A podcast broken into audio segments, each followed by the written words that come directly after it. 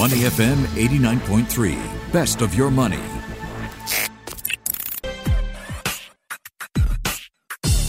Money and Me on Your Money, only on Money FM 89.3.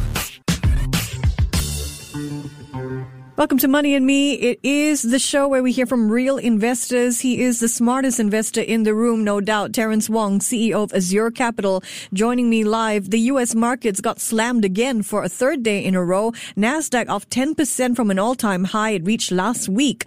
The first three-day losing streak since June for the S&P 500, and the Dow was down more than 600 points. Singapore shares were down this morning in trade following the U.S. rout as well. Terence, do you think there is more pain ahead? Hey, Michelle, wow, it, it was really a scary session uh, last night. Yeah. Well, I come on your show every month, right? And for the past few months, I've been saying that the market's expensive, it's expensive. Uh, and I think that there is a very clear disconnect between the markets and the economy, uh, which is seeing one of the worst pains in history. And for the past few months, you know, I felt like the boy who cried wolf because the, the markets continue to surge uh, to new highs. Well, the, the day of reckoning came. I, I guess the day of reckoning came last week, uh, and the stocks uh, went on a tailspin. So for last sessions, uh, like you said, it down over 10%. And I, I believe that there is a limit to how much uh, steroids the market can take, uh, especially on the technology front. Uh, I started my career just before the dot com boom and subsequent massive bust. The, the stocks today are much stronger fundamentally. Admittedly, they, they are significantly stronger. We we don't we don't look at I mean I mean the stocks. Uh, a lot of these companies are making very very good money, uh, but what I found eerily similar uh, to the dot com bust days was this uh, disrespect for valuations. Um, they have been totally thrown out the window. Some of these companies are trading well over 100, 200, 300 times PE. And, and I've mentioned that uh, previously in the, the past few months. And there, there are many others uh, which are still bleeding with no peace to speak about. You know, they're loss making, uh, but yet uh, tracking new highs. So uh, if you ask me, this correction is healthy. Uh, but because of the Fed's commitment to build liquidity, uh, it will end off, I believe, less painful than it should otherwise be. All right. I want to pick up on that point, Terence. As you say, you have been mentioning that this is very expensive a market uh, to be in. Is this a healthy pullback or the start of a major correction? Well, like, like I said, uh, I, I think that uh, this is a healthy correction. Uh, it should slow down because if you look at the Nasdaq, since the lows it hit in uh, on 23rd of March, uh, that has been, you know, go, going up uh, by over 60 percent. Um, many of these stocks, well, so the, the tech guys will benefit. Mm. That's true, but to actually like uh, see their stock prices uh, double and treble in some cases, um, you, your your earnings need to actually be very very supportive of that. But uh, unfortunately, these earnings may go up by say 50, 60, 70 percent. Uh, it will not catch up with how fast the stock prices have, have gone. So um, I, I feel that there is going to be a uh, healthy correction, um, but not a massive one, like I mentioned, because of the liquidity uh, that's mm. going to be mm-hmm. out due to the Fed. Do you think it's prudent to take something off the table? Are you planning for a market rebound soon or looking at a rotation away from tech stocks? Um, I, I, I, feel that it is probably prudent to uh, uh, stay uh, with a little bit more cash currently mm. rather than to try for rotational plays because uh, this could be one of those times where, you know, the, the tides, uh, the tides come off and, you know, it's really all the whether you're a big cruise liner, a small ship, a sampan, everybody will come down. So uh, rotational plays probably not for now, uh, but uh, possibly sometime in the the you know next uh, couple of months. Mm. Allianz uh, economic advisor El-Erian saying the way that many are positioned in the U.S. markets as a danger of the sell-off feeding off itself before a rebound. Your thoughts? Well, it's, it's similar to how the markets have uh, continued to rise, right? Uh, you know, they, they've been lapping it up. So uh, I am not mm. surprised that this is going to happen because this was uh, possibly my thesis about two to three months ago. Mm. I, I, I was way too early. Wow. Wow, we should go listen to those uh, shows from two, three months ago. So AstraZeneca stumbling with the vaccine, announcing a routine pause in, in a late stage vaccine trial. Does that change at all your scenarios for uh, economies coming back? See, this this is um, one of the things that I was worried about because the, the markets have been viewed so much, and, and this is before the before this pullback uh, a couple of days ago, right? Mm. Um, I, I thought that you know uh, contrary to uh, market uh, predictions, the vaccine would actually, if, if there's any kind of successful vaccine, that would uh, hurt the market because uh, what's going to happen is that once there's a successful vaccine, uh, a lot of people would be thinking, ah, times there's going to be inflection point, and that is when the the Fed will start to pull back on the the funds, um, and that will eventually affect the market.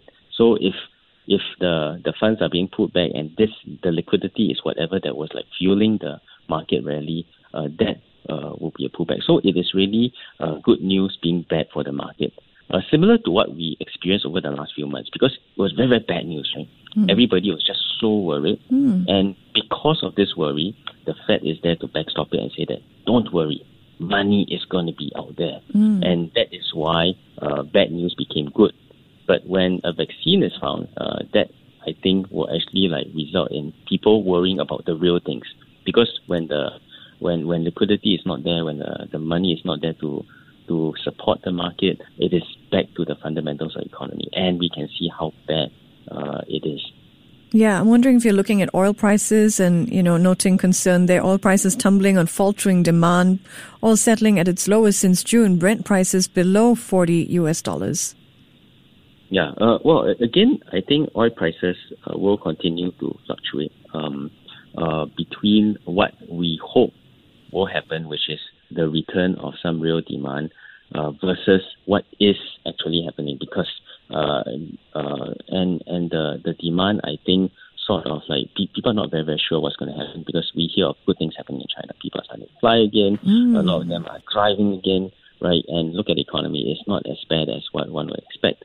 But then on the other end of the scale, we can see resurgence, uh, the second wave in in the in the U.S. in Europe. So uh, there are worries out there. So it, it is going to be a fine balance, and I, I think that uh, economists, uh, investors, they'll start to read the fine print, and they'll try to uh, make uh, make the best guesstimate. Right now, I think everything is just a guesstimate. So you're mm-hmm. going to see a lot of fluctuation in oil prices. Well, speaking of educated guesstimates, you know, you mentioned that you you started your career before the dot com crash, pretty much lived through it. Um, they say history doesn't repeat, but it does rhyme. So you say you don't see a similar dot com crash in tech today. Are there any other eerie parallels, as you put it? Well, I think the clearest thing to me would be the valuations. Um, we we have spoken. But the, the good thing is, hmm. right now, valuations at least, you know, we're talking about 100, 200, 300 times PE, right? There's still the E to speak of for most of these very good uh, tech companies. Right. But back then, there's really no earnings at all. Many of them, you know how we value it?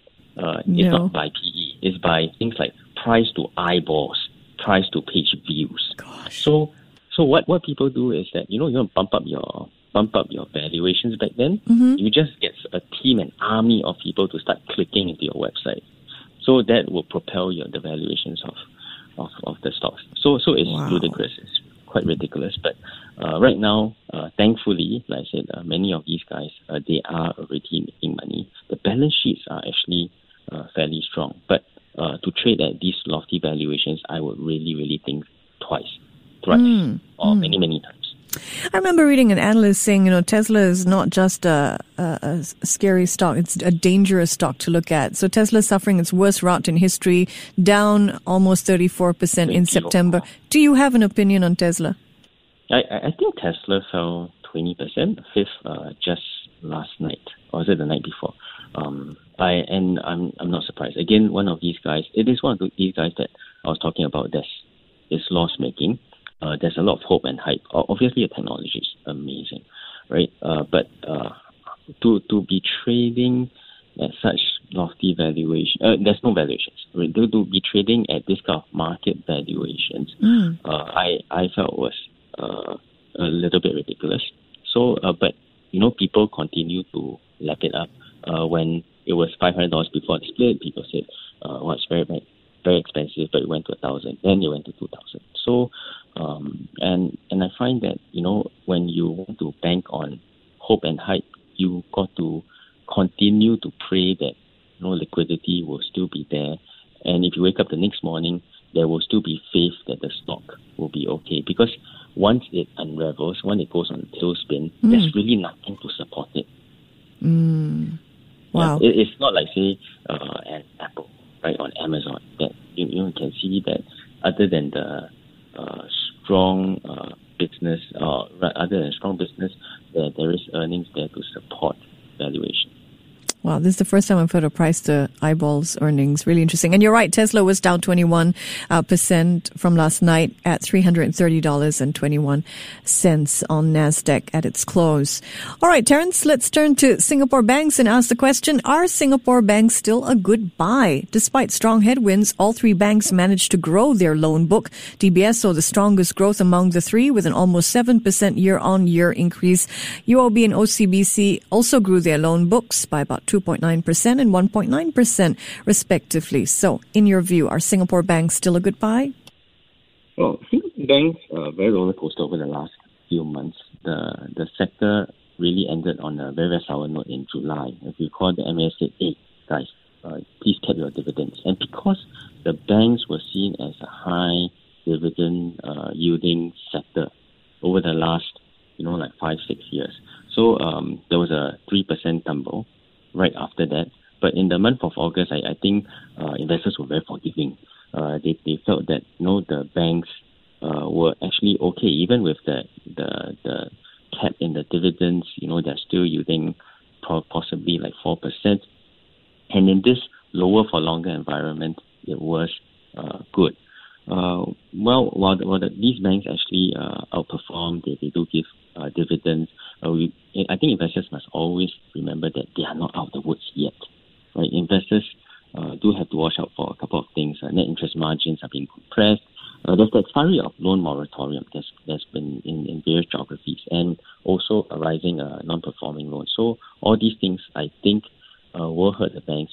Uh, I'm not too sure whether uh, investors have really grappled all these issues uh, mm. in hmm. order to come to a conclusion uh, for the banks.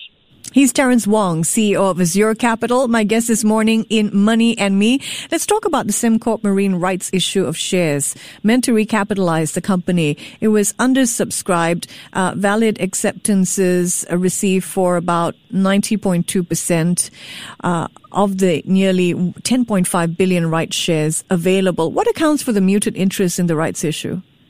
Well, if you look at the, the rights, right, um, investors in Sembcorp Marine actually get five rights for every share that they own. Uh, if you have a thousand shares, for example, mm-hmm. uh, you'll be entitled to 5,000 right shares. And that's priced at 20 cents. Uh, very important. You need to remember 20 cents. And unfortunately, I think since, unfortunately, since uh, 20th of August, you know, the the shares, uh, the share price of Sembmarine has been uh, around that level, 20 cents, and it actually dipped below that. Right. So uh, today, I think it went down to as low as, you know, it's up 18 cents. It went down almost 10%. So with a difference between the, actually, with the open market being lower than the rights price, there's really no incentive at all for the shareholders to take up the rights. Well, another issue uh, grappling the company would be the potentially uh, that the Sam uh, Corp Industries, the previous parent of Sembmarine, the shareholders of Sembcorp Industries will be getting free shares of Sembmarine in this week. I think it's 11th of September. And uh, once once they get it, you know, there's a good chance uh, that they will sell it or dump it into the market. So uh, that uh, should weigh on uh, Marine shares. All right. And you're right. Sembcorp Marine shares are currently trading down by 9.9% at 17 Singapore cents. And Sembcorp Industry is currently trading down by 38% at 1.2 Singapore dollars. Let's move now to uh, your picks. Okay, I'm going to ask you a question you didn't see coming. So Warren Buffett is betting on Japan with a $6 billion investment bet, highlighting the opportunities he says can be found in an inexpensive Japanese stock market. Before we come to Singapore, are you interested in Japan at all? Well, I haven't really looked at Japan. I, I used to uh, market to a lot of the Japanese fund managers, but I market uh, ASEAN stocks. Mm. But Japan is a different animal, I, and I realized that, you know, Japan, Japanese stocks, they're different animals altogether. So I've not really looked at that. Mm. Uh, but uh, it's interesting that Warren Buffett uh, uh, put in so much money uh, across all these trading companies, um, and and he's really taken a big bet. And what I've learned is that you know over time, uh, don't really bet against Warren Buffett. He has, well, he, he did seem to be behind the curve um, on quite a few occasions, but you know over the over the long term, 5, 10, 20 years, you know, his betting average has definitely been significantly above uh, that of the, you know, average fund or, or that of the best tiered fund managers. Wise words. Very different from Barstool Sports founder Dave Portnoy, who says uh, he believes he's a better investor than Warren Buffett. And for a while he was, I think. Not sure how he's thinking about uh, things today, though. All right, let's talk about uh, stocks that you're looking out for uh, that are interesting to you right here in Singapore, Terence. Well, Michelle, you know, we have been talking a lot about the medical uh, players like MedTech and Top Glove, uh, UG over on this program. Um, and uh, they, they surged significantly. Uh, and, and I thought that, you know, they the party will end, but it continued to go up to dizzying heights. Uh, that is one, uh, that's one of the sectors that uh, I'll be a little bit worried about um, right now, uh, given that, you know, they've been up four, five times.